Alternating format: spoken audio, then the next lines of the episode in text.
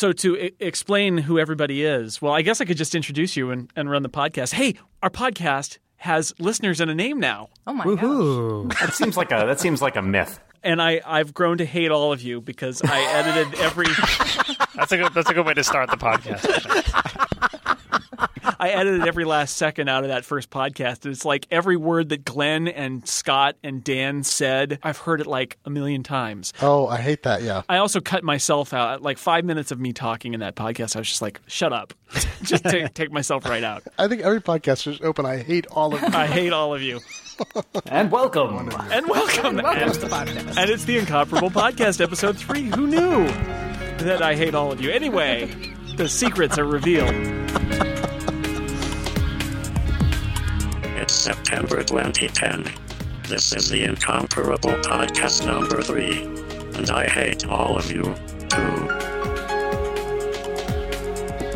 We talked comics, we've talked books, we're going to talk TV. I'm Jason Snell. Joining me across the table here in San Francisco is Jason Brightman. Hi, Jason. Hey. On the um, the magics of the interwebs, we have uh, making his second appearance on the podcast as well, Dan Moren. You just can't keep me down. That's right, and Glenn Fleishman. Hello. Hello, and we have some new people today. We have John Siracusa. Hey, John, Hello, everybody. and Ren Caldwell. Hi. Serenity Caldwell, I should say. Should we call you Serenity Caldwell officially, and then refer to you as Ren, or should we make up a name for you? Yeah, you can just make up whatever you like. All right. Thank you, Sharon. so, uh, our topic today is actually, um, strange as it may seem, the works and the wit and wisdom of Steven Moffat, and we're all we're going to talk about coupling today. No, we're not. We're not. Gonna I love we could we may, we may talk about coupling, but uh, Mr. Moffat uh, has had a couple shows on recently that have stirred some interest. There's Sherlock, which had uh, three episodes in the UK, which recently ran and will be r- running shortly in the US as part of a Masterpiece series on PBS. And yet somehow this group of Americans I have before you seems to have seen all the episodes of Sherlock. Pay no attention to the men behind the How curtain. we we just got an advanced copy. Right. We're From- sneaky. Such Uh, as, such source. is the clout of the incomparable. That's exactly right. They we dropped that first podcast and they're like, "Here, watch this." I'm sure that was it. So I want to talk before we get into Doctor Who, which we saw the first year of Steven Moffat's Doctor Who this year. I thought we would start with Sherlock because, especially because Glenn demanded to be on this podcast because he's I demand to be on this podcast. he's recently you know read all of the Sherlock Holmeses and studied and and I, I don't even know what he may have found a man named Sherlock Holmes and killed him and drunk his blood for all I know. That's the um, next no, Stephen you eat Moffat his- series. You eat his brain to gain his wisdom. Thank you. Sorry, I, I, I totally Oh. screwed that up, Glenn. I've said too much. Yes. So let's start with let's start with Sherlock. Three episodes. Mark Gatiss and Steven Moffat produced this show. Very stylish, I thought. Who would like to take the lead in talking about what they felt about uh, this rebooted 21st century Sherlock Holmes? Dan Moren, Oh, I'll start. Hey, great, love me. Uh, so just to make Glenn mad that I didn't pick him. Uh, I actually came to this from an interesting perspective, which was that earlier this year, uh, after having seen the big screen adaptation done by Guy Ritchie with Robert Downey Jr. in the Sherlock Holmes Road, uh, I saw. Uh, I went back and started rewatching a lot of the classic uh, Granada television series with Jeremy Brett, Yes. which I thought was which I, I watched when I was a kid when it was like airing because it aired for several years between like late '80s, early '90s before uh, Jeremy Brett passed away. And so I went back and rewatched a whole bunch of them because they're all on Netflix streaming, which is which made it so that I watched like five episodes in a sitting pretty easily. And I think what struck me was how much more I enjoyed that than the the, the recent Guy Ritchie endeavor. As much as I like Robert Downey Jr. and I thought that the you know there's a lot of production values, I, I really enjoyed the older series. So when I came out to the Steven Moffat series, I was very excited because uh, you know I like his work on Doctor Who and, and coupling, which we're not going to talk about today. Um, Unless we do. Unless we do. and for, for those who are not familiar with it, you know, this is an updating of the Sherlock Holmes story into the modern day. So we have Sherlock Holmes and Dr. Watson in the 21st century and with, you know, all the technological uh, doodads that we've all come to, to know and love. And it's very interesting because I think they've done a great job of bridging what's totally new and out of character in some ways, and yet still retaining the essential nature of the mysteries and the characters themselves. So, uh, personally, I mean, I, I think the first thing that, that occurred to me when I watched the the pilot episode was that hey, this is you know kind of like Doctor Who meets Sherlock Holmes, um, and you know that's not such a bad thing. I guess I, I thought that they they did a great job of casting, and uh, it really made each of these episodes feel like like an event, especially with the feature length, uh, the 90 minutes.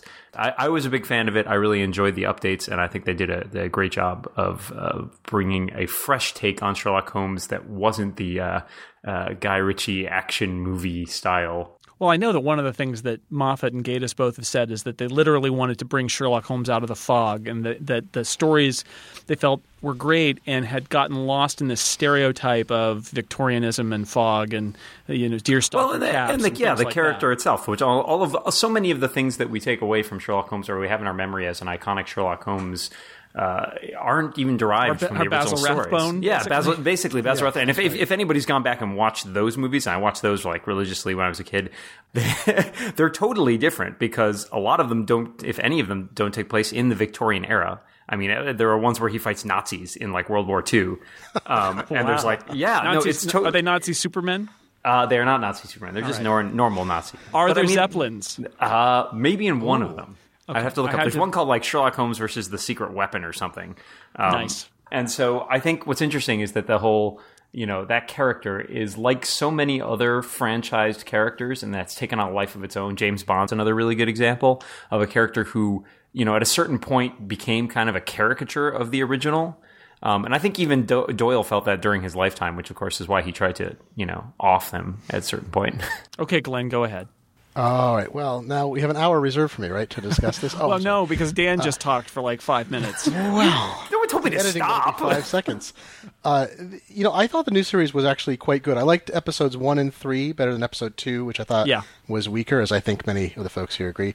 Uh, but I thought they, I thought they captured. You know, when you look at what is the essence of Sherlock Holmes, and I, I actually I went back and read the the oeuvre because uh, Doyle's oeuvre because I wanted to, um, after reading some of the uh, Mary Russell books, the Laurie King books about Sherlock Holmes and his wife, told from the wife's perspective, which are also surprisingly good and have a bizarre ring of the authentic to them. I'm like, I have to remember what these stories are actually about. And before I saw the Guy Ritchie version too, and I went and read them, and I thought, you know, Holmes is he's not a buffoon, but he's a showman. He's he's always portrayed as this logical, emotionless person. He has plenty of emotions, but he's uh, he sort of shapes his reaction to the world. He's a perfect actor. He's always in disguise. He's always perpetuating some kind of interaction with someone to get the reaction he wants. And I thought Guy Ritchie, I think the movie was too, I don't know, a little too uh, uh, muggy. You know, Robert Downey Jr. was great, but the whole thing was a little too like wink, wink. But I thought he captured the notion that um, that he's not just a logical, detached person, but he has the, this uh, enormous mind and this enormous facility for acting.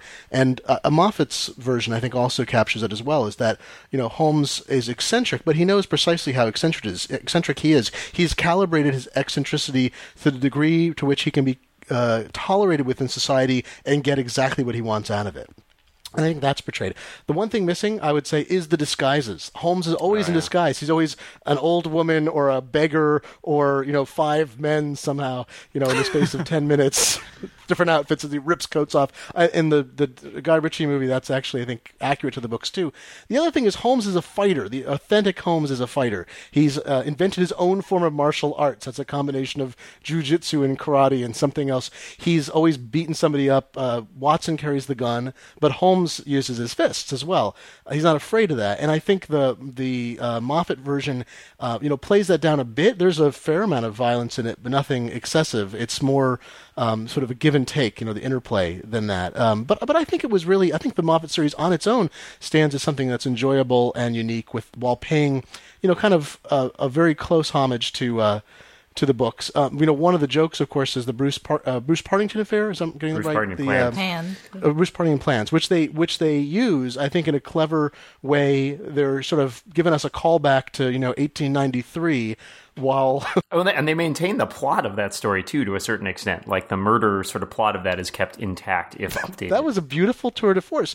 And, and I never felt. I mean, you know, it's, uh, there there are some elements like Sherlock Holmes is a fantastic hacker as well as a scientist. In the books, he's a scientist. The the crazy violin playing, um, which I thought mimicked uh, Robert Downey Jr.'s version of the movie as well. The sort of nutty plucking at the violin. I, But, I um, enjoy that Watson's uh, writings about Holmes are now a blog as well. Yeah, it's perfect, but I thought even their relationship was perfect, which is that the Watson of the books isn't an idiot. He's just he can't encompass um, as much evil as there is in the world, and Holmes can. Holmes is perfectly willing to to think of anything. You know, no matter how uh, what's what's the famous quote is uh, when you eliminate the impossible, what remains, no matter how improbable is the truth, something like that, right? And and Watson never accepts that. He believes in both the impossible, but also in the goodness of people, and I think a bit of that was preserved through into the series as well. Ren, what about you? I only heard about Sherlock about a week before it premiered on the BBC, where I just heard out of nowhere. I think Neil Gaiman said something about it on Twitter, and I was like, "Oh, they're making a new version of Sherlock Holmes. How have I not heard about this? Because I'm a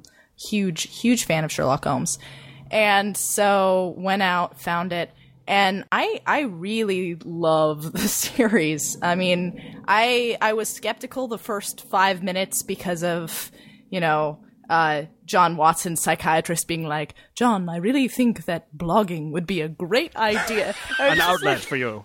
Yeah. Oh my gosh. I, I at, at that I'm like, oh god, this is this is gonna be terrible. What have you done, Steven Moffat? But then, like, it, it really ramps up from there. The humor in the in these, I mean, only three 90 minute episodes, but really we get so much in such a short span of time between Watson and Holmes and their relationship, and you get it within minutes. And it's so fantastic. I love that Holmes is introduced by text message. I was again things things about technology that I was skeptical about when I initially saw it. And then as soon as you kind of accept the trope, it actually really works out. Like we get Holmes just text messaging this entire crowd and then you get him, "Hey, C- PS, you know where to find me. Uh only text me."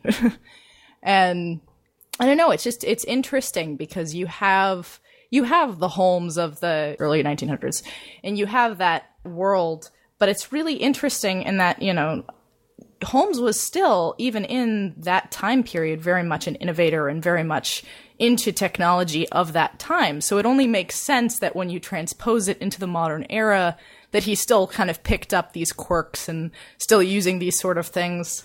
There's some interesting uh, visual flourishes in this in this series, and you mentioning the text messages brings it up. One of the things that they, they decided to do was flash things on the screen as they're happening, essentially sort of annotating what the people are reading on their cell phones by bringing Pop-up up mysteries. Text that Yeah. pop that pop up, so you can see what's on the phone without cutting to the phone and having you read it, which I thought was an interesting idea. I'm not sure whether it worked or not, but it was certainly unlike anything I'd really seen in a in a drama before. is the most uh, aggressive use of typography since Fringe. If anybody watches Fringe, they just have massive floating giant headlines. floating. Right. So in Sherlock, they had they were a little bit nicer. They were 2D and they appeared and disappeared, but it was like really you know typography in your face. You know, you couldn't not notice that this was. I, I like that. It, I like that a television show is encouraging reading. Yes, That's right. That's always important. You must be literate to watch this show. I think it's good to uh, to mention the supporting characters too. Um, both the, the actors and the parts. Is you know the the Holmes books are full of uh, the Doyle books are full of a thousand supporting characters, and the Baker Street Irregulars, and um, you know Mrs. Hudson, and uh, all the various inspectors he deals with, and constables, and so forth. and even in the limited period of the first three shows, we got introduced to a bit of that world and um, Holmes' relationship. Uh, in it, I thought Mycroft. I mean, I like Mark Gatiss quite a bit. I think he's hilarious, and I thought he was What a great red pitch herring that was, perfect. by the way. Oh, my oh, gosh. Yeah, fantastic. Mark but, he's, he he's evil. He must be Moriarty. No, it's his brother.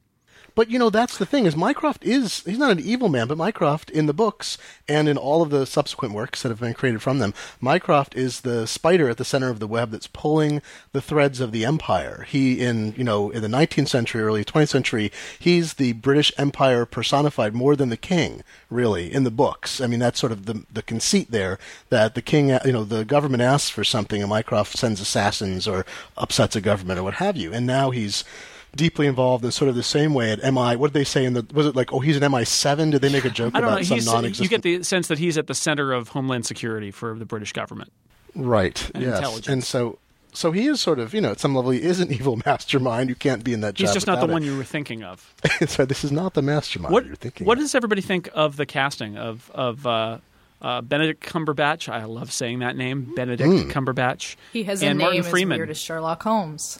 Yes, yes, and Mm-hmm. Mar- and Martin Freeman, uh, uh, Tim from the UK office, and uh, and Arthur Dent as well uh, uh, as uh, Watson. I think they give Martin Freeman a great chance to sort of stretch and and become. He's very much Holmes's conscience in this show, right? He's sort of his his personal interaction with the world around him. When when Holmes is very aloof and sort of above everything that's going on, Watson is the one who's dealing with uh, the realities. You know, there's the second episode. There's a part where you know uh, the he offers uh, Holmes agrees to do a job at a bank for an old friend, and then when the friend offers to you know give him an advance, Holmes sort of scoffs at it and walks off. And Watson, you know, the ever the practical one's like, no, I didn't mean that. Let me just take that that check for you.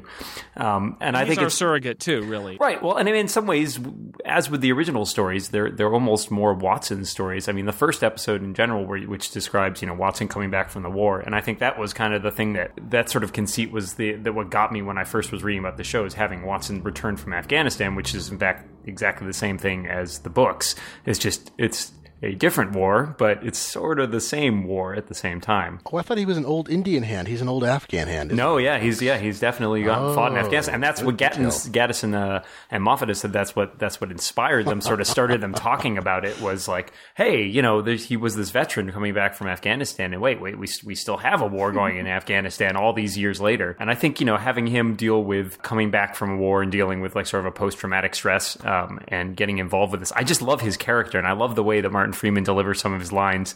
You know, as he's sort of trying feeling out this Sherlock guy and and trying to decide if he should get involved with him. And then there's that one scene where where Holmes comes back in and says, You're a doctor. In fact, you're an army doctor. Yes, Any good?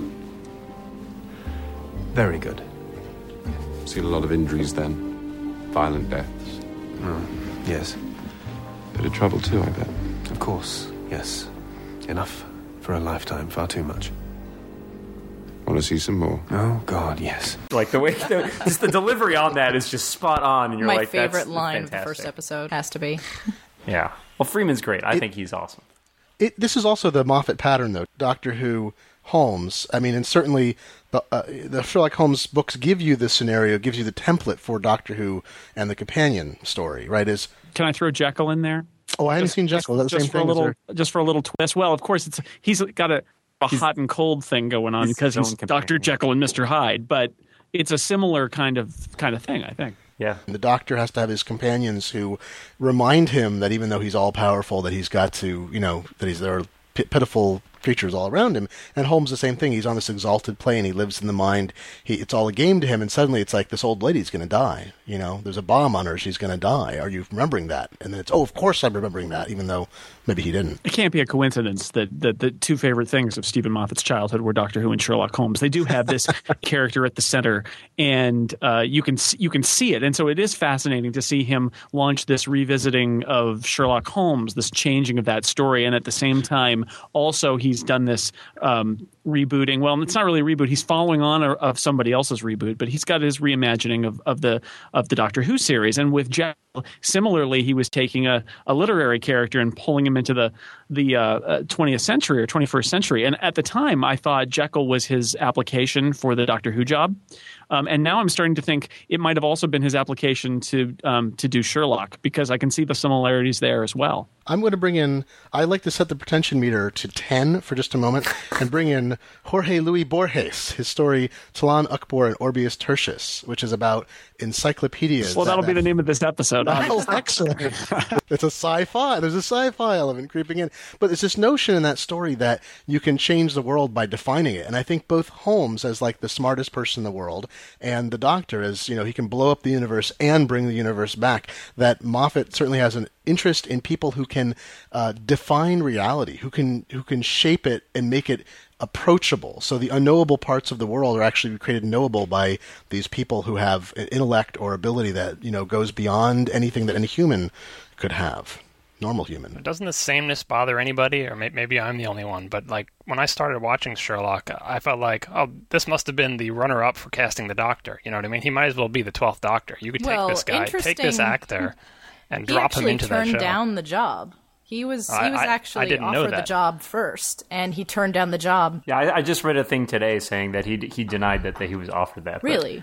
But regardless of whether he was That's offered, it, just you the could thing see he would this say. actor playing that, though, right? I Oh, mean, absolutely. You look at Yeah. him, and, and, and the way he's written, he's written a lot like the Doctor too. I mean, the, I'm not a big uh, Sherlock guy from way back, so I don't have like the, the the books and everything in my head. So I'm just taking this as what it is. You know, Sherlock. I know the basic outline. Let's see what they're going to do with it, and you can kind of see if if you took away the Doctor's magic powers and alienness and made him a detective.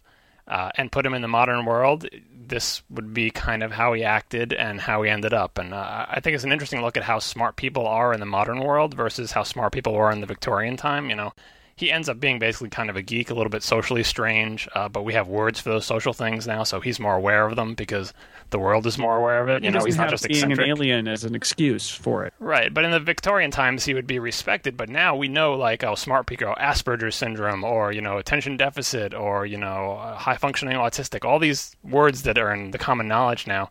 He fits into that mold. Whereas in Victorian times, he would just be an eccentric genius. But now we kind of know exactly what's wrong with him, and so he knows more what's wrong with him. So I thought that was interesting. But he does look a little doctory to me, like the whole time through. You know, I'm like, he's got, get in he's got a scarf and everything. Yeah. Yeah, you know, he's got a companion who happens to be a guy, but they do all the gay jokes with that, which I loved. I thought that was a, a great part of the series. The, you know, perpetual uh, people mistaking them for a couple. But I don't I don't disagree with you about the doctor the doctorness, but I think it's I think the doctor clearly borrowed. I mean, not the early. Uh, I mean, I never watched the first Doctor. The second, I think Pertwee was the first one I really saw at any length. Was he number f- three, right or four? Number three, Three. three, and and Well, we um, all answered that a bit too soon, didn't we? Ah, geek chest. Um, but like, you know, and Tom Baker certainly not either. But when you get as the series progressed, you get this pattern of the wise mentor and the sort of um, fallible person who brings humanity and whatever. And it's it's very much a Holmes pattern. And I think I have to believe the Doctor Who writers always had from all the, from many of the series had an affinity for it. So it's not that odd that Holmes portrayed in a reasonably accurate way in the modern time would actually feel very Doctor Who-ish. Yeah, I'm not saying that it's wrong so much, just that you know, since this is a show just about kind of Moffat type things, or you know, if you watch a lot of that, you start like. I don't know. I, I, sometimes I might want to see something different. You're saying, is this all you can do? Can you only do the story of the amazing genius and, and the human who's caught up in his web and how he, you know, gives, you know, And, we and that talk about brings us to coupling. coupling, where exactly. Jeff Murdock is obviously the amazing genius at the center, and and and, and, and Patrick and, and and Steve keep balanced as as his faithful companions as he heads toward his inevitable confrontation with the Melty Man. It's just so embarrassing. I didn't know what to do. Happens to us all, mate. All of us, in our time, are visited by the Melty Man. Don't say his name, Patrick. Don't even think his name. Or he will rise from the shadow dimensions to do his evil work inside your terrified pants. Terrified pants. There's nothing funny about the Melty Man, Patrick. You know about the Melty Man too? We all know the Melty Man. Who is he? The arch enemy of trouser confidence. Professor Moriarty in groin form, Darth Vader. without the helmet. So Moriarty appears at the end of the third episode, finally of Sherlock. What what do you what do you think? I know it was controversial. He's a little over the top. Yeah, I like that though because as a foil to our to our Sherlock, who is so clearly you know a social misfit, I you know I have to admit I watched the first time and I had a I had a hard time with the guy because I was trying to pin down his accent, which seemed to keep switching. But I think that's the Um, point. I think no, I agree. I agree. I when I watched it again, um, I thought there's there's a deliberateness to this that I really enjoy with him. He kind of goes back and forth between. I, I think the actor is himself is Irish, and I think he goes back and forth between Irish, British, sort of a pompous British accent, and then uh, even American at a couple points. Um, and I just, but I really enjoyed his delivery. There's something about how relaxed he is, how leisurely in a way that you know Sherlock is not. Sherlock who always seems to be running, you know, running around or a little bit high strung. This guy is very calm, very collected, and I love that he, you know, at least you know with that sort of twist at the end with him. Um, you think he's gonna kind of go, oh, I'm gonna let you go to live another day. And then he sort of comes back, you know, to, to not pull that, that typical villain trope of I'm going to explain my plans and now you're going to defeat me.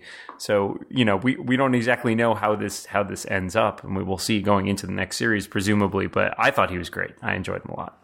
Yeah, we didn't need just another, you know, every Holmes, it's always a white haired man hobbled with a cane, a spider at the center of the web, as usual. It's always a spider at the center of the web, isn't it? Who can, pulls all the strings that control all the crime in London and beyond. Instead, it was this fresh take, surprising. I was completely, I was like flabbergasted. I'm like, oh, this is, make, it's the most unlikely person, but he matches Holmes's skill and as a exceeds it. consultant criminal, like what a great flip oh. from from you know Holmes's consulting detective. Yes. consultant criminal. Oh, it's fantastic. And his movement. I I could not Oh, get yeah. enough of his movement where it's as you said Dan, it's very it's very loose, but at the same time he has this wonderful control over everything where he just kind of flips out and it almost it calls to mind, you know, Charlie Chaplin to a certain extent. Just he has such fantastic timing and you just have no idea what he's going to do. And I appreciate that he has like this legion of snipers that are everywhere. The Legion of Snipers. Yes. I loved his introduction too when he was uh, in the lab, you know, uh, with the passing the, the telephone number because that was that was a payoff on a running gag of the poor assistant not being able to, uh, you know, get a date with Sherlock or whatever, and he was brought in and Sherlock, you know, notes that he's gay and crushes her once more. That was the perfect cover for hiding and totally sight. fails too, right? Like he totally misses that this guy is the guy he's right, been right. looking But, for. but that was the perfect cover and for the viewer because the viewer did not say, "Oh, that's that. I bet that's Moriarty." No, you thought they were having another scene to to play off of the assistant, and you know, and it's it's and it's a funny scene too. Right, and so that usually when they show the, the, the guy like that, you get a clue like, oh, I bet that could, that's Moriarty or that's some important guy. This was at least it went past me, went totally past me. I had no idea that was going to be Moriarty. As a note, if anybody has not gone online and read the blogs for the show, which actually exist, like Sherlock's website and Watson's blog, go. They're linked off the BBC site. They're hilarious. The Read the comments. assistant. The lab The, the lab assistant, poor Molly, has a blog with like cats all over it and everything. and the comments are all comments like left by the other characters in the show. So like he'll have Watson's recap of the story and then Sherlock like correcting him in the comments of all like the things he got wrong. It's so well. It's one of It's the so best funny. pieces of like viral type marketing I've ever seen. So we're all going to read that for the next year and a half, I guess. Yeah, well, I mean, it's not. I mean, it's sort of like set right now. I mean, it's what's interesting also is that the most recent stuff on it, and I don't think they're updating it right now. Um, the most recent stuff on it sort of builds on the last episode, which is that you have Sarah Watson's sort of would be girlfriend posting comments on the blog, like asking, like, "Has anybody heard from John?" You know, and you're like, you're kind of left with that same cliffhanger ending. And since they only did the three episodes, we will be waiting for more than Quite for some probably a year. Yeah, to see more episodes of it. At least we'll have Doctor Who in the middle to bridge it. And uh, that sound you hear is the sound of us shifting gears slightly to talk about Doctor Who more because I think we're already grinding the gears, so we'll shift. Yo, can we Um, make the TARDIS sound in there? One of the This is, that's, that's, that's the best part of this podcast. Yeah. Le- left the brakes on. Th- that's right. That's right. the stabil- the blue stabilizers. So one of the one of the knocks on Moffat uh, coming in and taking over for Russell T Davies is that in many ways I think you could argue that that in in his acclaimed episodes that he wrote um, that Moffat wrote the Davies run he probably for at least the first few of them didn't really know whether he was going to ever get the reins or whether he wanted them or whether he would take them or whether it would all happen. And he got the opportunity to write for Doctor Who, his favorite show as a kid. So he was like, I'm going to do, I'm going to pull out all the stops. And he wrote these episodes that are acclaimed and that everybody more or less loves. And I, I, I agree. I think that they're, that they were all generally great. Now, the knock on him is that now he's got to do a 13 episode season followed by a special and then another 13 episodes to come. And that perhaps he used his best material and chose to sort of go back over it a little bit. And I know that that I I don't know what you guys think of that, and I, I'm not sure I entirely buy it. But Isn't that something that all writers fear, though? well, yeah, but I mean that that's the trick is can you uh, maybe it's can you not repeat yourself or can you file off the serial numbers enough that nobody notices that you're repeating yourself? And I recently watched the finale again of Doctor Who, and I had several moments where I was thinking, oh, this this is Silence in the Library. Um, In many ways, this is the same plot, just with some different characters and some slightly different stakes. So I, you know, I enjoyed the season on the whole. Although there was a part in the middle where I thought it was um, totally off the rails and was going to crash and burn. In the end, I liked how it was resolved. But I do think it's an interesting question about whether um, Steven Moffat um, sort of blew his wad when Davies was running the show, and then when he took over, he sort of had to say, "Oh crap." I think well, I think the saving graces have been the the the, the casting uh, and the performances and a lot of the dialogue. I mean, I think that his, regardless of his sort of plot structures at points, which I agree have sometimes you know veered towards the repetitive, I think he still crafts such a great uh, set of interchanges between his characters, and that the char- the actors who are bringing those characters to life do such a good job that for me, I am to, to a certain extent willing to overlook some of the weaknesses in plot just for the sheer sort of moment to moment enjoyment. Brightman, who uh, Jason Brightman, who didn't see Sherlock, is going to jump in here because otherwise he may he's playing Scott McNulty from the first episode where he didn't say anything for the first half of it, and now is his chance, and I know he wants to jump in here. Well, yeah, I think the um, well, clearly there's different skills in writing episodes and being a showrunner. You know, Moffat's writing is is brilliant and amazing, and he has written most of the best episodes uh, since the series relaunched in 2005. But I think what you could see in this last series was is a certain unevenness that you didn't have with Davies running it, and it could have been because. Uh, well, Davies rewrote every Right. single episode, right? Right. And if it didn't. Exactly. And so I, I I think that caused unevenness in the series. And also, Moffat writes best, you know, that dialogue and the conversations, which are so amazing, and let these great actors kind of chew on stuff. But he's, his episodes, and you saw this towards the later ones like Silence, he sometimes gets a little, has too much plots and only too many good ideas that he tries to throw in. If you look at the, uh, uh, the second one, The Beast Below, you know that had the cities flying in space and the winders and the queen and this every you know it had so much plot that it really took away from the dialogue because it didn't leave room for the characters in a way that that episode, which I didn't like, but I did feel was one was almost like an old style four part or six part Doctor Who serial from the seventies, where they Hmm. throw in all those ideas and have so much time to explore all the ideas, but just into forty five minutes. It's the only time a lot of hardcore fans of the old show will say, "Oh, I wish they would still do it where the episodes went on forever and they ran up and down corridors." And I don't believe that, but that episode felt to me like it really needed to be that if it was going to be anything because it was just crammed full of this stuff and then it all just flew by. You know what was really missing was the uh, shot of a quarry in Wales. I really missed that in that episode. I'm sure there was a quarry in there somewhere. if you look at his episodes like blink you know it had the sort of one bad guy with the one idea you know great alien great concept great structure really well put together um, and you compare that to something like the beast below or even the angel two-parter Yeah. two series it, too many ideas really seem he seems to trip over himself a lot What what the British might call over egging the pudding.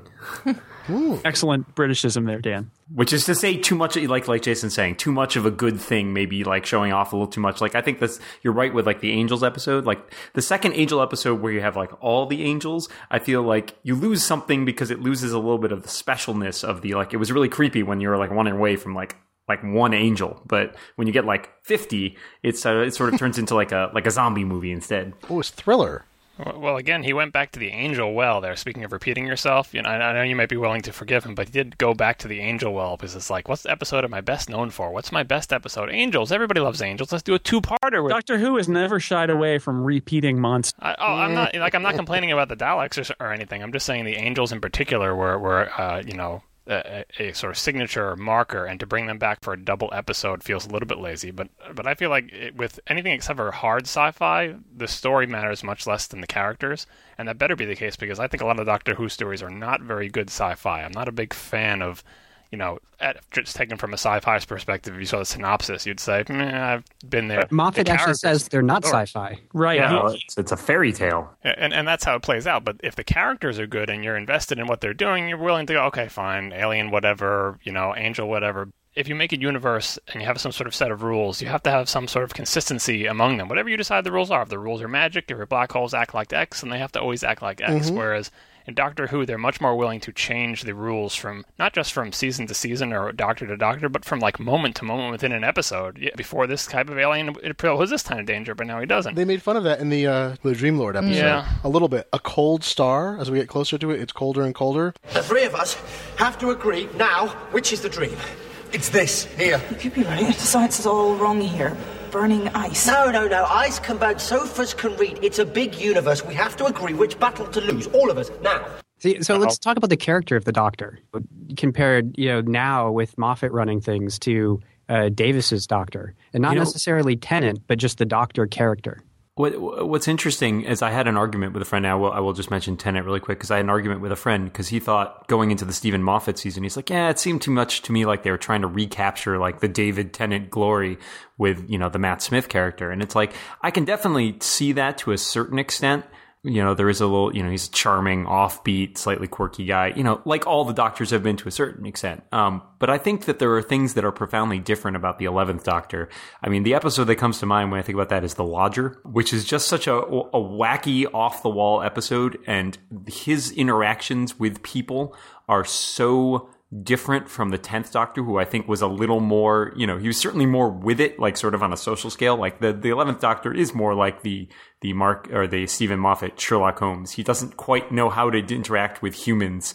He's a little weird. We have that great scene in the first episode where he keeps telling young Amy to, to cook him different things and he keeps spitting out all the different food. And it was a great bit of physicality and sort of, you know, reminder that this, this character is totally alien to us in many ways. And I think the, the Lodger was a great example of like, he's totally oblivious to how he's affecting the lives of this, uh, the, the life, the life of this guy he's living with and this sort of relationship relationship with his, uh, you know, would be girlfriend. And I think it's just that's to me was a was a episode in which you couldn't have just swapped the tenth Doctor in uh, maybe the Ninth Doctor in some ways. You know, Christopher Eccleston's performance is, is, is a bit of it. I think that you know Smith does a great job of blending at least the the Ninth and Tenth Doctors, and beyond that, I'm afraid that my my knowledge is a little slim when it comes to the earlier Doctors. Sure, sure, that's what they all say. Ren, what what do you think about the the transition from the tenth to the eleventh? I mean, I definitely think that Matt Smith as the eleventh has a more humanist approach than Tennant. At the same time, being more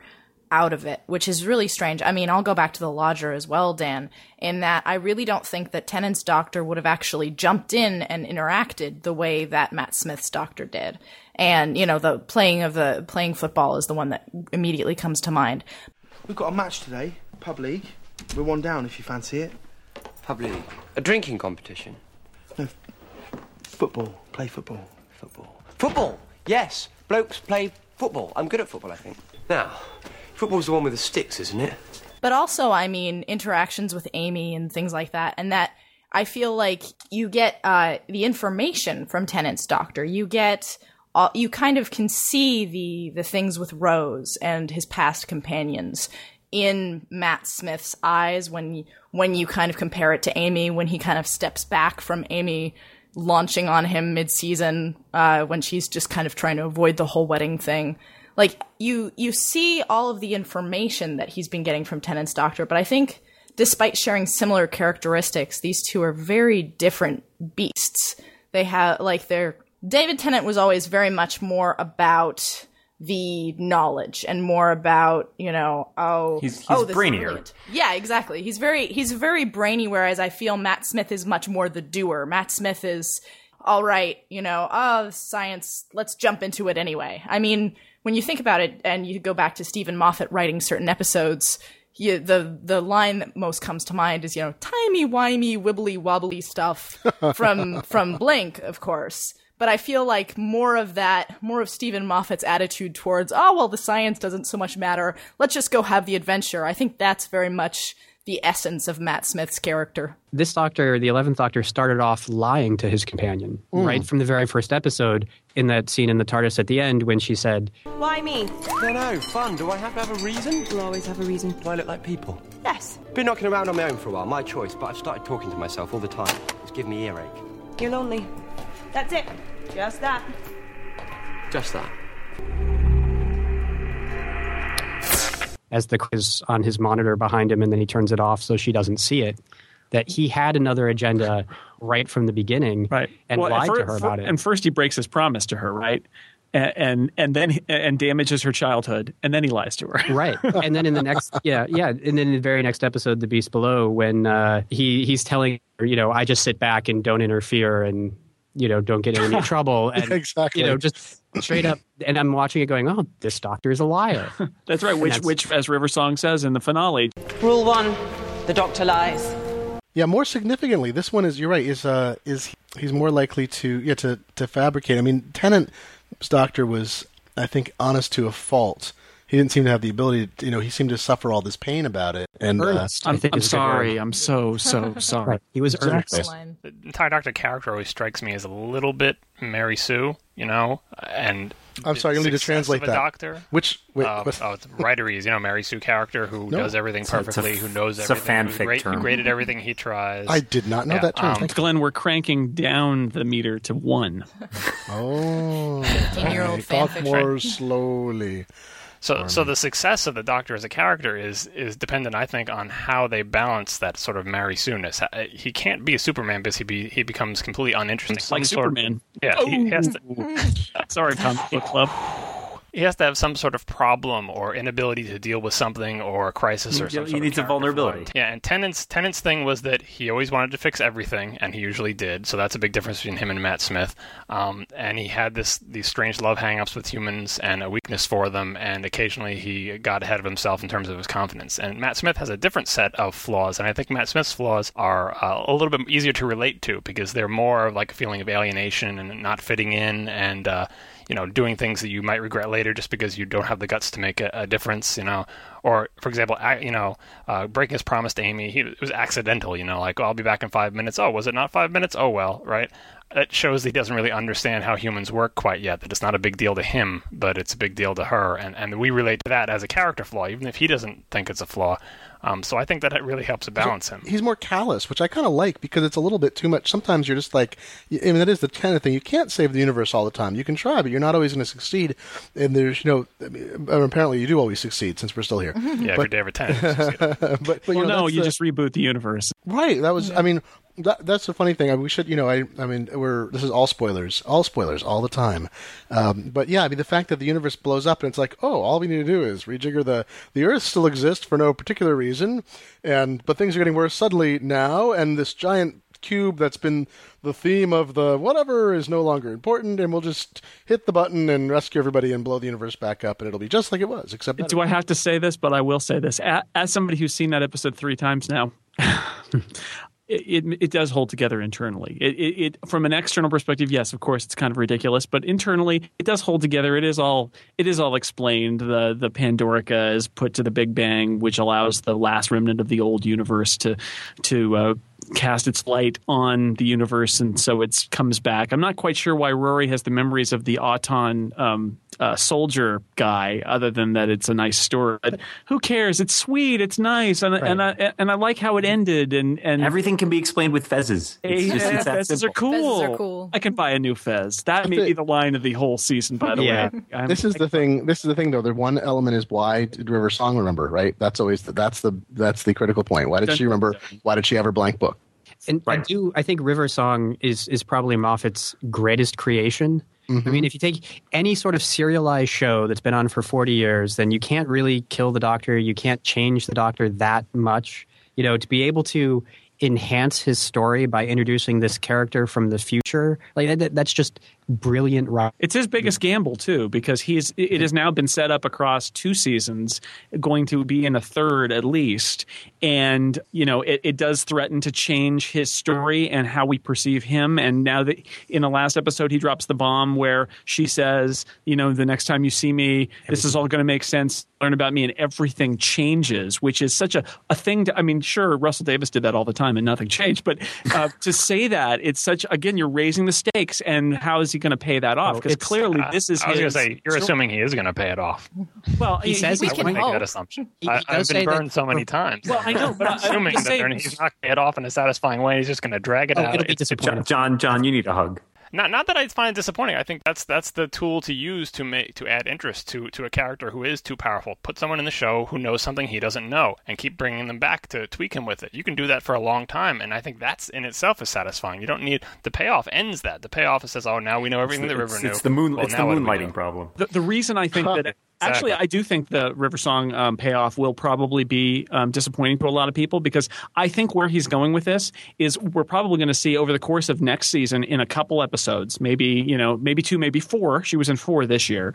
What we're going to see is them having that core of the relationship because I think a lot of people have this perception that like oh they're going to get married and they're going to have a marriage and then it's going to end and I don't think that's what's going to happen. I think we're essentially seeing it sort of um, it's a big ball of timey wimey stuff. No, it's a big ball, and we're seeing it from the outside passing to the middle, and in the middle is the moment.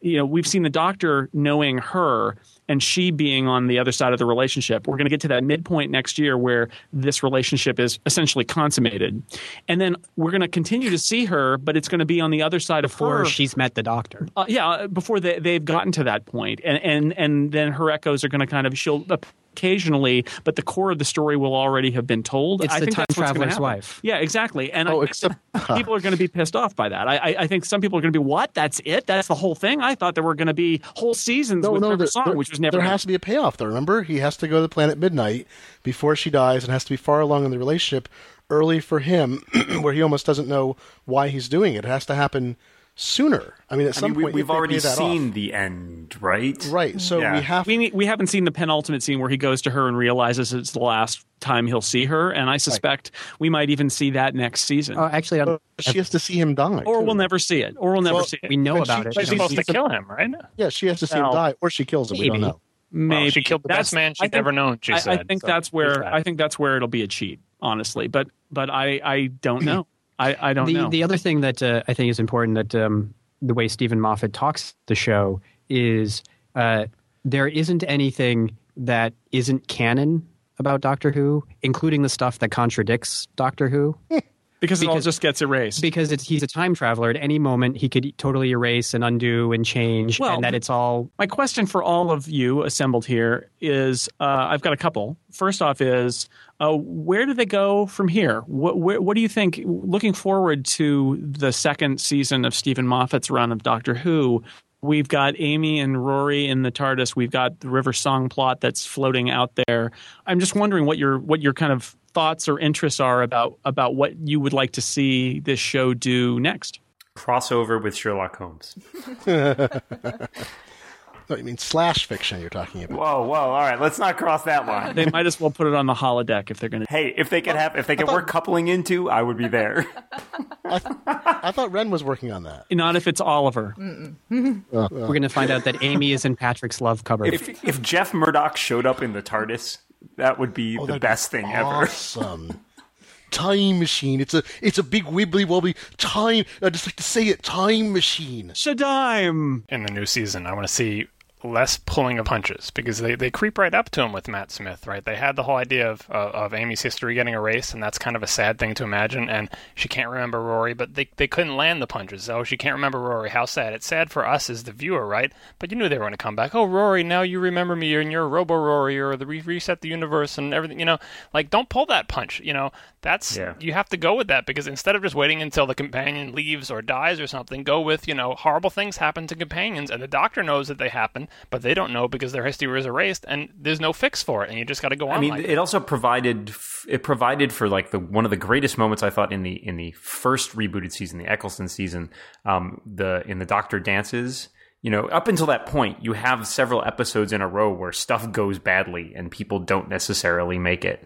Um, and then you have that moment where everybody lives, and lives just yeah, like, and I think you know, there's something very compelling about that. You know, in the sense that it's not it if when it if you have all if you don't pull those punches as John says, then when on the rare occasions things do work out, you feel like you've earned something, like you Mhm. feel like you've gotten something out of it. It's a different sort of response because you're you're so and you feel like it's it's a triumph for the doctor. Yeah, then, because absolutely. he's been struggling with his failures and he overcomes them. If you don't, but if he if he wins every time, or even if you know, like I don't want it to be solved in three episodes. I I would be happy with you know him totally destroying one companion and making her the tragic companion who everything goes wrong with, and she, and she forgets her history, and all, but she's fine. You know, she's completely happy, but only the doctor knows how horrible it Don't- is. Isn't that Donna? Yeah. yeah. Hey, can I ask a question about outer space, fellas? and No. lady. Nope, Um, doesn't exist. Am I right? Think about the first thirteen episodes of Matt Smith. They were on another planet only in the Angels two-parter. Am I right about that? And the Beast Below was on a spaceship. On a spaceship, and everything else was on Earth, wasn't it? And the Angels one, it was like they were in, you know, Or on a the TARDIS, right. They're in a Cardiff They're glory. just giving in to the Earth-centric nature of the show. No more taking companions to see the universe. That's cost too much mo- too much money for sets. Yeah. The the budget was cut a lot from the Russell T Davies era. Yeah, I think that I think that's part of it. and also a show that has to be different every single week. It's awfully hard to build a new alien planet every week without. I mean, Star Trek did it, and they all were that red cyclorama um, indoor terribleness. So here's my um, here's my question. I want to go around this uh, virtual room and ask each of you this. To give me a high uh, high point and a low point from this last year of Doctor Who, you could be favorite episode or not, or it could be a moment, whatever. But I'm I'm kind of curious to see how how those match up. High point and a low point. The uh, high point for me was the Dream Lord episode. which which had an ending that was ambiguous and a bit dark, right? Because Right. it was all his fault. Right. It had it had some of that. It had the you know it wasn't a clear win. It also seemed it, like it really had a clear voice for all of the characters and had some sort of humor and uh, you know, darkness and kind of an interesting sci-fi thing, but um, and a good bad guy. You know, overall that episode was really solid. I think the low point for me was uh, the Beast Below. Although I keep going back to it because there was a lot of interesting things, but I think it was Fascinating failure. Right. It was a great failure. There was just so much going, and it seemed like characters are really at the end. The doctor looks at the situation, goes, "The only solution is to kill, lobotomize the whale. That's the only way out of this." You know, and that to me was sort of epic failure. That he like it's a was fail like- well. I was like, not only is the new doctor, right, not only is the new doctor a liar, but he so is stupid. Yeah. know? So mm-hmm. that to me, episode didn't work so well, even though it had a lot of good things. I thought I thought the low point for me was the the second two parter, the Hungry Earth and Cold Blood. There was something that I liked a lot about the beginning of the Hungry Earth when it's kind of creepy and you don't know what's pulling these people into the Earth. Like there was something I liked the unexplained nature of that. And then the second part of it really turned it into this there's this alien society that's been living under the earth for years. And I know that's it's a throwback to some of the earlier Doctor Who references, but it just got it was totally boring. And I, I mean I really didn't do anything for me. And yes, we do end up with that sort of the note of Rory getting erased, which is kind of gives you that bittersweet, like dark ending. But uh, the the episode itself I thought was really, really kind of a waste of time and really So dull. unfortunate that Rory's death gets tacked onto the end of those terrible episodes because it, It makes really- them sort of essential viewing. And yet, my, my mother in law is a, a Doctor Who watcher, and she was like, "Well, I'm I'm a few episodes behind." Knew the next episode's coming up were that two parter, and I was like, "You should skip it." Oh, wait, you can't skip it because Yeah, but I mean to, to compare with that, so the you know if that's sort of the low point, then for me, I guess the high point, like I felt like the season had very good bookends. I, I really enjoyed the first episode. I thought it was fantastic. Um, I liked you know the introduction of Matt Smith. I like the eleventh hour. You know as we as we have that episode where the Doctor has established who he is, and we have they, they they've done a lot of callbacks this year to a, to all of the previous Doctors, which I thought was very interesting. Um, like they had one episode, the first episode where he has the the aliens scan him and it shows all of the other doctors. Um, and then there's an episode where he like pulls a library card. yeah, the William picture the first Hartnell Doctor. Yeah. library card. Um, and I thought, you know, that that first episode was really, I really enjoyed it. And then the last, uh, the the last two, especially towards the end um, of the of the the season, I thought were were really good and sort of brought us back up to that level. And it seemed like unfortunate that there were a lot of things in between that were kind of crucial, as you say, plot wise, but but still a lot of times felt like filler. I think I'm going to pick uh, two high points. Uh, well, when Rory when Rory dies slash gets forgotten, that was a big high point for me because a I didn't really like him much, and b I felt like finally finally they're they're gonna you know they're gonna do something with these characters, and of course the low point was when they brought him back. Yeah, not that I, not that I mind the character so much, it's just that I, I I'm looking for that kind of character drama to offset the uh, the the superna- supernatural nature of the Doctor and, and how he does everything right. Um, and I think the other high point was how they brought everything together at the end of the series. Like it, it did really get lost there in the middle with a couple of like weak monster of the week episodes with a little bit of arc points thrown in. I'm like, man, how are they going to wrap this up? But I thought they kind of even with bringing Rory back and Robo Rory and all that ridiculousness. I thought they wrapped it up. It, it, they sort of pulled it out in the end. Like this series could have, as as Jason said, gone off the rails, and it looked like it was. And they really kind of brought it back in and said, no, no, no, we still know what we're doing. We got a little lost there, but we're settling in, you know. Um, and and that was satisfying to me. It made me look forward to the next season instead of uh, wondering that if they could really handle the Doctor on his own, you know. John, I have to agree with you regarding Rory. I think my my low point for this season is actually Rory's arc in general. Uh, I just he's he's just he got no time to really or we really don't didn't understand him as a character why he was there besides being Amy's fiance he didn't we didn't really get a reason why Amy likes him other than oh I guess she does because she's grown up with him so I mean I'm kind of hoping for next season that we actually since he looks to be towards getting a permanent member on the on the TARDIS. Let's hope that he actually gets some character development. Yeah, he was a little bit like the road. Mickey, Yeah, but Mickey, And then Mickey actually got somewhere towards Yeah. the end, right? Yeah. Right, but Oh, but Mickey Rory made me great. think of Mickey. Yeah. Oh, the little the wilted kind of boyfriend who can't compare with the doctor, but is concerned about it. You know, Then he becomes kick-ass. does he? I don't know. Yeah, Mickey gets ze- alternate Zeppelin. Ah. Zeppelin As we know, everything gets better with Zeppelins. Ding, ding, ding. That's how you know you've fallen into a crack and come out in an alternate universe. Just watch for the airships in the sky. Yep, that's how it works. But yeah, I think my high point is actually relatively obscure in that while Vampires of Venice, I didn't overall think the episode was stellar. I think the point at which Matt Smith has the conversation with uh uh does anybody remember what the the aliens are called? The vampire aliens. The But the vampires. You know. when when when he has a conversation with the with the mother about you know saving her race versus you know oh you're you know you're alone like us and where Matt Smith basically takes a very hard stand against that and is just like no I'm sorry. It has to be you know for the good of for the good of all. I think he takes like a, a nice left turn from Tennant at that point where it's just like, okay, here's the final sever in terms of I'm not going to be sad and weepy over the loss of my race and I'm going to go forward. So I thought that was like really nice high point. You know, I, I think I had a lot of low points in this season. I, I really liked the good episodes, and I thought there were several, like the Dalek Resurrection the uh, Victory of the Daleks. I thought it was mostly stupid, although I liked the acting quite a lot. I'm a big fan of the guy who played Winston Churchill. Um, I thought Hungry Earth and Cold Blood were just sort of boring, like and very uh, heavy-handed. Like uh, people are bad, but they'll eventually get good, and like the narrative device of speaking from 100 years in the future and so forth.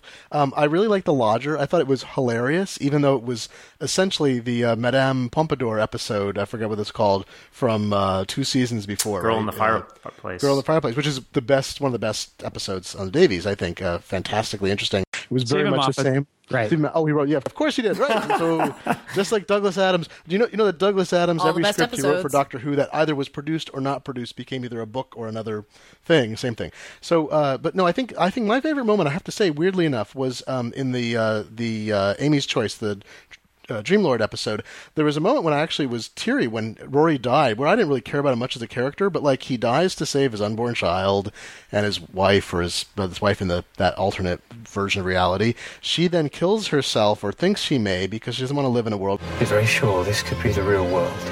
It can't be. Rory isn't here. I didn't know. I didn't. I didn't. I honestly didn't. Till right now. I just want him. It's this sort of romantic, crazy thing with mo- old people as monsters. And it was like very Doctor Who, like old people with cheap, weird eyeballs sticking out of their mouths and green gas that dissolve people, and strange old country houses, and people climbing up ivy walls and stuff, and you know some crummy special effects made modern. You know, good CGI, but still sort of crummy ideas of special effects.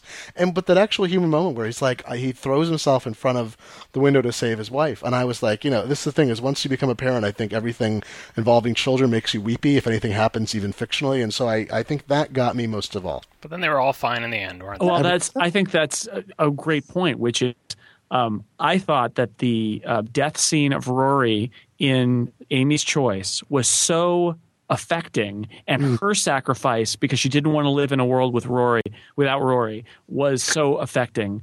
Who wants to live in a world with Rory? No.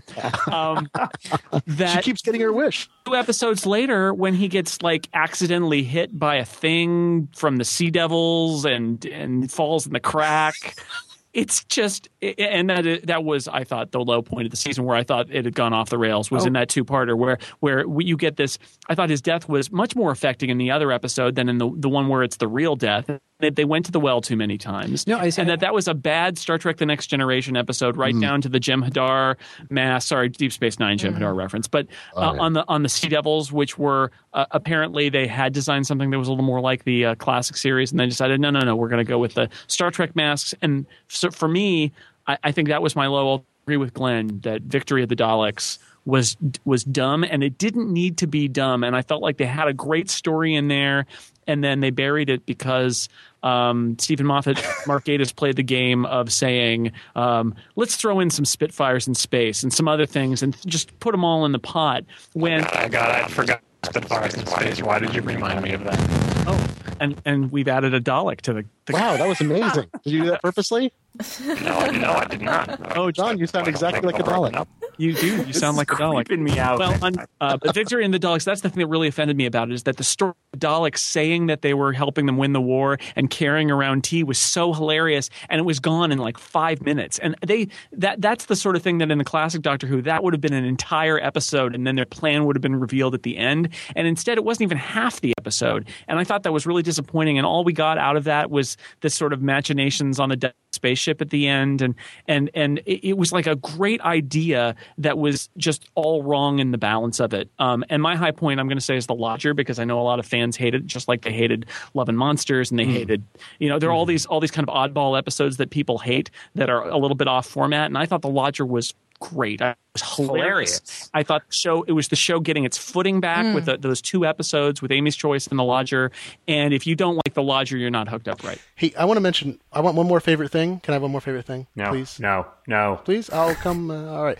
Um, young Amy. I love Amelia. Oh, she's the actress fantastic. is fantastic. She's hilarious and perfect. And there's something she has like the the uh, Gil, uh, the Karen Gillan. I actually am not a big fan of her. I think she's fine, but I don't think she brings that kind of hardcore like Billie Piper or any. I mean, actually, almost any of the companions of history. But like Billie Piper, you know, she seemed like this slip of a girl and blah blah blah lived in the council flats and then was like man they really wrote and she was able to act a solid core she did the right thing she knew what to do and i feel like it's an act for both the actress and the way the character is written but young amelia is actually i think in a lot of ways better but you can't traipse around the universe with an eight year old i suppose I, I love the fact that the entire series begins uh, the series proper after the opening credits with a young girl in her window praying to Santa. Santa Claus. Right. Yes. The the uh, I wanted to actually disagree with you, Jason, for a second. Oh yes, on uh, the show is over. on Rory's death. The in Amy's choice when he died, and it was so poignant. Amy was so upset about it that she kills herself and the doctor because she doesn't want to live in that world.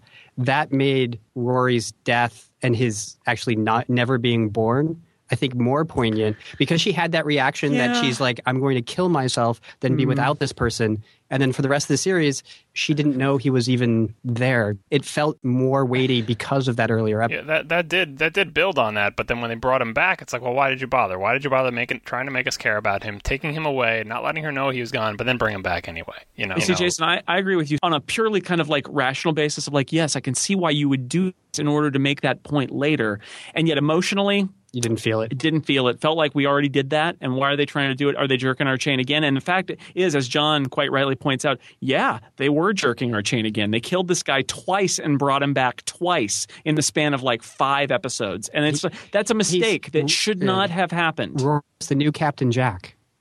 I also can't like kill him. Can't kill him. Now, one of the best lines, one of the best bits of, okay, they really didn't have to go through this. They didn't have like the montage of Roy spending 2,000 years guarding the Pandorica. It was like, well, you're looking good. Well, I stayed out of trouble, obviously. And that's like the whole thing. And I like, that was great. That's another case of them packing too many plot points into the allotted time, where they just they got we got to quickly, you know. I do love that time travel bit though, where he keeps zapping back and forth. Well, that that I feel like we've um, embarrassed ourselves and our families uh, in knowing so much about Doctor Who, and that's okay. I've been trying to get this off my chest for years. Well, so we've we talked and talked and talked about Steven Moffat's various things, and we still didn't talk about Press Gang. Oh, it's a shame. um, and the coupling, uh, be, be beside a, a brief sojourn into talking about how Jeff is a representative of the Doctor, which um, uh, he's from Wales too. So there you go. Uh, that doesn't mean anyway. I feel like we've reached the end for now because people are probably pulling out their headphones and saying, "How long is this podcast anyway? You said it wouldn't be this long." it Never ends. edit, the, edit. the never-ending podcast. So I want to go around the horn again and thank everybody for being here. So Jason, thank you very much. Thanks for having me. Dan Moren, thanks a lot. Thank you. John Siracusa, thank you for bringing your yourself and your Dalek voice with you. Anytime. Uh, Glenn Fleishman, uh, you cranked it up to ten today. Pleasure. And Serenity Caldwell, thank you very much. Thank you. And uh, I think that's everybody, unless there's somebody we forgot. Look under the table. That's, nope, nope. That's that's about it. Um, I'm Jason Snell. Thank you for listening to the Incomparable podcast. Um, join us again next time when the subject will be spin the wheel movies, I believe. Until then, thanks for listening. See you next time. That was the Incomparable Podcast. Can you believe it is finally over? I wish I had a time machine to get that hour of my life back. Visit us at theincomparable.com. Email us at podcast at theincomparable.com.